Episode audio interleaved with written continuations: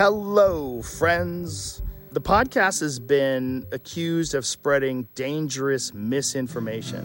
The rocker wants Spotify to remove his music from its streaming services due to the spread of COVID 19 misinformation.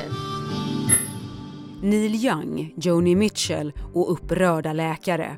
Kritiken mot Spotify är inte nådig efter att vaccinskeptiker fått tala fritt i en populär podd. Spotify has been pressured to do something about it, but it stood behind its most popular podcaster. Sprida desinformation eller censurera? Hur svår är balansgången för techjättarna? I'm not backing off. I'm not giving up. I'm not backing off for a minute. På en kvart får du veta vad som står på spel i stormen kring Spotify och hur poddsatsningen reser nya kniviga frågor för plattformen. Det är torsdag den 3 februari och jag heter Fanny Härgestam. Här är dagens story från Svenska Dagbladet. I'm not an anti-vax person. I just said I don't think that if you're a young healthy person that you need it. Sofia Sinclair och Erik Wisterberg, båda reportrar på SvD Näringsliv. Ni har ju skrivit om det här i veckan eh, och dagens story finns ju faktiskt på Spotify. Sofia, brukar du lyssna på den där? Ja, men det brukar jag absolut göra. Jag växlar en del, men ehm, just nu så är väl Spotify den som jag kanske återkommer till mest faktiskt. Det är nu ni så här erkänner nu att eh, ni lyssnar aldrig på dagens story. Nej, jag tycker Spotify, de har fått mig precis dit de vill, för i toppen av min eh, Spotify-app ligger nästan bara poddar nu för tiden och förut var det musik, så att, eh, det säger väl någonting om att de har lyckats med mig. Och nu är ju Spotify i blåsväder. Om vi summerar, Erik, ge oss en liten recap här vad det som har hänt. Ja, det här började egentligen på nyårsafton. Då laddades ett över tre timmar långt avsnitt upp av Joe Rogan, en populär podcast. Gäst var Dr. Robert Malone. So, first of all, uh, thanks for coming. Eh, Han är väldigt skeptisk mot vaccin. Um, Och någon vecka senare så var det en rad läkare och andra människor som jobbar med hälsa på olika sätt som eh, laddade upp ett öppet brev där de protesterade mot det här avsnittet och sa att Spotify sprider desinformation. Eh, sen har det här bara eskalerat med artister då som drar bort sin musik från Spotify. Och nu tvingas ju den här plattformen ställas inför samma svåra val som Facebook och Twitter och de andra nätjättarna har gjort. Ska de gå in och bestämma vad som är sant och inte? Just det, och den där frågan ska vi definitivt återkomma till. Men Sofia först, Joe Rogan som Erik nämnde här, han är ju en central person i det som nu händer. Vad finns det att säga om honom? Ja, men eh, han har en bakgrund som eh, bland annat stå upp komiker eh, och MMA-profil. I'm not a doctor. I'm a fucking moron. And I'm a cage fighting commentator. I'm drunk most of the time. and I do testosterone and I smoke a lot of weed.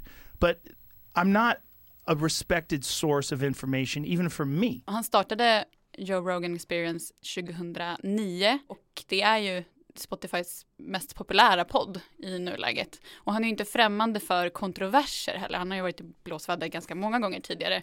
Eh, och Spotify betalade ju enligt uppgifter då runt 100 miljoner dollar för att ha podden exklusivt på plattformen. Hmm.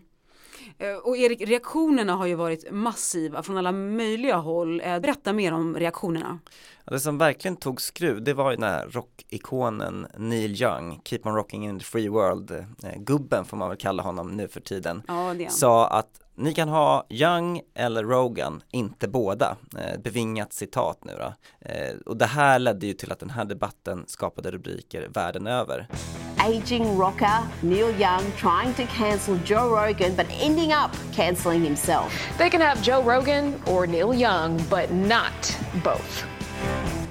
Neil Young har ju faktiskt en lång tradition av att vara eh, kritisk mot teknikutvecklingen inom musikindustrin. Han har ju hejtat både på ljudkvaliteten när, när CDn kom, även eh, MP3-spelare och hävdat ofta att eh, musiken inte kommer till sin rätt i den här formen. Han sa någon gång att, ehm, att lyssna på musik ska vara som att få ja, känna liksom vatten över sig, men när man lyssnar på en sån här plattform till exempel så känns det som att få is över sig. It's like getting slammed in the face with ice cubes instead of being in a nice warm shower. You know, it's not the same thing. There's no steam around it, you know, there's no air. That's where the magic lives. Och Neil Young och Joni Mitchell, vi ska lämna dem snart här, men vad innebär det för Spotify att två så här stora artister väljer att stiga av? Ja, det kan ju låta dramatiskt. Samtidigt får man ju ställa det emot vad det skulle innebära för Spotify affärsmässigt om Joe Rogan då skulle försvinna. Det, det här är ju den enda podcastskapare som Spotify har betalat så mycket pengar för att ha som galjonsfigur för hela deras poddstrategi. När eh, det stod klart att Joe Rogan bad lite lätt om ursäkt eh, nu häromdagen. If I pissed you off, I'm sorry. And uh, if you enjoy the podcast, thank you. Och eh, Spotify gick ut med liksom förtydliganden om hur de skulle hantera den här saken, men inte då skulle stänga av Joe Rogan.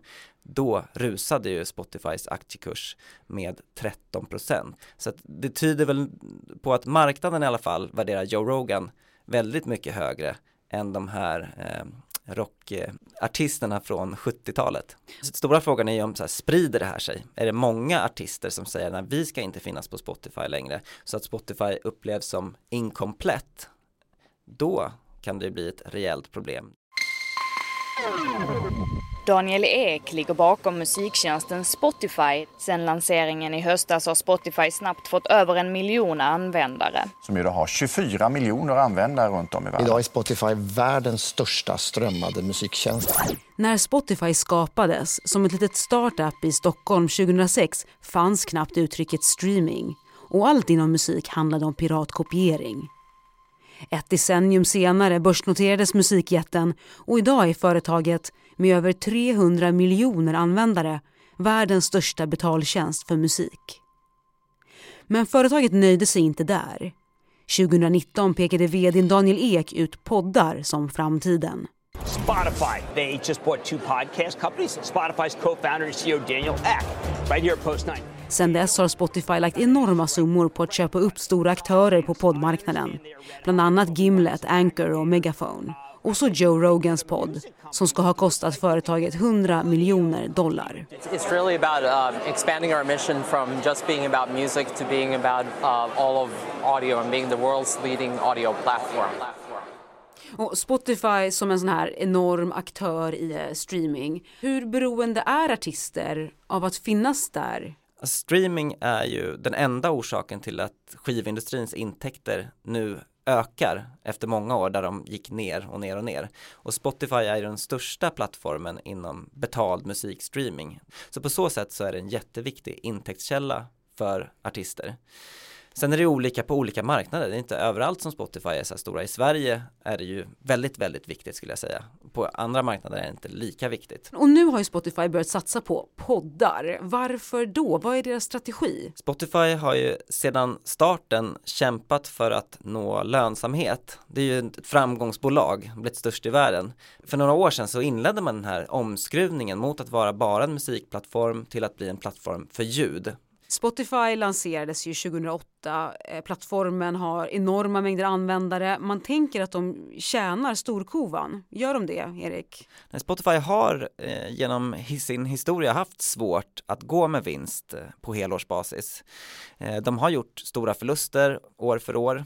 På senare tid så har det kommit tecken på att affären håller på att förbättras och just poddar beskrivs ju av Spotify som ett sätt att få upp marginalerna och skapa en bättre affär på sikt. Men nu har ju de här, kan man säga, publicistiska frågorna dykt upp. Eh, och det hänger väl ihop med den här poddsatsningen? Eller? Sofia? Eh, ja, men det gör det ju för att det finns ju en skillnad mellan vad man säger i en podd och vad man spelar för musik kan man ju säga. I och med att musik kan man ju se mer som en konstform medan poddar ju är ett samtal som innehåller information på ett helt annat sätt och då ställer eh, högre krav egentligen på, på innehållet. Och i samma ögonblick som Spotify börjar finansiera innehåll, alltså de betalar podcastskapare för att skapa exklusivt innehåll just för Spotify, då blir man ju en beställare av innehållet och någon slags redaktör också och de har ju en, en stor makt för vilket innehåll som de trycker ut till lyssnarna. Och med det här som händer nu då med den här enorma kritiken mot företaget, hur påverkas finanserna av det, liksom rent ekonomiskt? Det man kan se direkt reaktion det är ju börskursen eh, och den gick ju upp nu eh, när det stod klart att Joe Rogan och inte kommer att eh, kasta ut från Spotify. Om många artister skulle lämna Spotify då finns det ju en risk att de som använder Spotify för just musiken går till en annan tjänst. Spotify är en i raden av techjättar som anklagats för att inte ta ansvar för vilket innehåll som sprids via plattformen. Facebook, Instagram, Twitter, Youtube och TikTok alla har på olika sätt behövt reglera vad som syns i flödena efter kritik från användare världen över. Innehåll som rör känsliga ämnen som coronavaccin, våld och rasdiskriminering kan till exempel förses med varnings eller informationstexter eller tas bort helt. Men så har det inte alltid varit. En brytpunkt var presidentvalet i USA 2016 då Facebook anklagades för att sprida skadlig politisk information. Först avfärdade Facebooks grundare Mark Zuckerberg kritiken men var till slut tvungen att krypa till korset och tillsatte bland annat tusentals personer som nu jobbar med att granska innehåll på plattformen. I extrema fall tar techjättarna till sitt skarpaste verktyg och stänger av användare. This morning, President Trump waking up without his favorite megaphone. Let me ask you, should I keep the Twitter going or not? Keep it going? USAs förre president Donald Trump är såklart det mest kända exemplet. Twitter permanently banning the commander in chief's personal account with 88 million followers. Han är fortfarande avstängd från flera stora sociala medieaktörer anklagad för att ha hotat demokratiska processer och glorifiera våld. Och nu är det Spotifys tur alltså. Vilken väg har de gått nu för att hantera den här kritiken, Erik? Ja, Daniel Ek, Spotifys grundare och vd, skrev ju ett blogginlägg kring det här. Eh, han var ju väldigt tydlig med att Spotify inte vill vara någon slags innehållssensor, att de vill inte censurera innehåll. Samtidigt så skrev han att det måste finnas regler. De publicerade också plattformsregler som Spotify säger har funnits men inte varit så tillgängliga. Där står det till exempel att man inte ska få kalla farliga sjukdomar som corona eller aids för den delen för en bluff. Man ska inte få uppmana folk att eh, gå på coronaparty för att eh, liksom aktivt försöka bli smittad för att bygga någon slags naturlig immunitet och eh, eh några andra sådana specifika grejer kring corona då. Men svaret är egentligen så här, vi ska tillåta ganska mycket men här är reglerna som folk ska förhålla sig till. Eh, Joe Rogan har ju uppenbarligen fått vara kvar. De har också startat en slags um informationshubb, alltså att man ska kunna som lyssnare klicka sig vidare till en slags ja, men informationssida där man får vetenskapligt underbyggd information om, eh, i det här fallet, coronaviruset. Just det, så man lyssnar på en podd som handlar om det här, då kanske det ligger någonting under där, man kan klicka sig in till liksom, information från myndigheter, som det har varit på Facebook och andra ställen va? Precis, och även Instagram har ju jättetydliga markeringar eh, i varje inlägg som be bara berör någonting med coronaviruset. Men frågan är väl hur villig man är att då klicka sig vidare och liksom få, få den bilden utmanad. Det är väl lite intressant att se hur många som faktiskt kommer till den här informationshubben. Sen ja. blir det ju också, det blir intressant att se hur de hanterar den här policyn för det, den förbjuder ju också innehåll som främjar farlig, falsk eller vilseledande medicinsk information. Det är en ganska bred formulering och det kommer gö behöva göras liksom svåra avvägningar från fall till fall. Så att jag tror att det här kan vara en fråga som riskerar att växa och hänga med Spotify nu ett tag framöver. Det låter eh, svårt och det, det för oss in på, på just frågan om balans här. Alltså hur man än gör i den här frågan får eh, jättarna kritik. Det verkar liksom svårt att göra rätt. När de kontrollerar någonting anklagas de för censur. Om de inte kontrollerar innehåll eh, låter det som det gör nu. Svår balansakt. Eller? Ja, särskilt eftersom att man har kommit in i det här ganska sent. Alltså de, de stora plattformarna, ja, Facebook och Twitter och även Spotify, då, man har ju inte haft någon riktigt publicistisk ambition från början. Man har ju inte kommit från ett liksom, medieföretagshåll eller liksom, journalistiskt håll. Utan det här ansvaret kommer ju nu när man redan är så otroligt stora. Och det är det som blir utmaningen, att hur ska man klara av att moderera så här stort innehåll och hur gör man den avvägningen när man också har eh, många plattformar har slagit sig liksom för bröstet när det gäller just yttrandefriheten. Det har ju varit en, en, eh, en grundpelare för många av plattformarna. Avrundningsvis, alltså vad händer framöver i den här historien? Ska vi börja med Erik? Jag tycker det är jättesvårt att säga men de kommande veckorna kommer ju visa då om det blir eh, ett artistavhopp i stor skala att många följer efter Neil Young eller om det stannar här. Vad skulle en enorm artist kunna vara?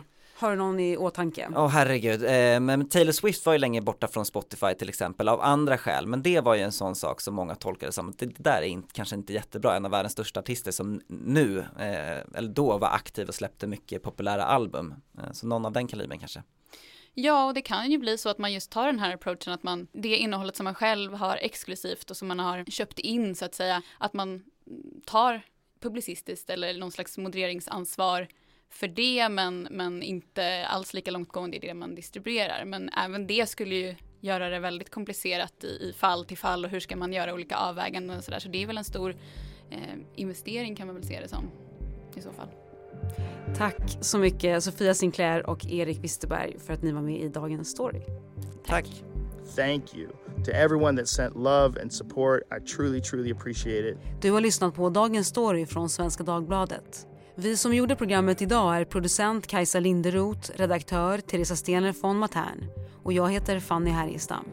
Vill du kontakta oss så mejla till dagensstory.svd.se. First of all, I'm not mad at Neil Young. I'm a huge Neil Young fan. Ljudklippen du hörde kommer från The Joe Rogan Experience, The Daily Show, CNN, The Howard Stern Show, Sky News, Esquire, TV4, CNBC och låtarna Heart of Gold och Rockin' in the Free World med Neil Young. If I pissed you off, I'm sorry. And uh, if you enjoy the podcast, thank you.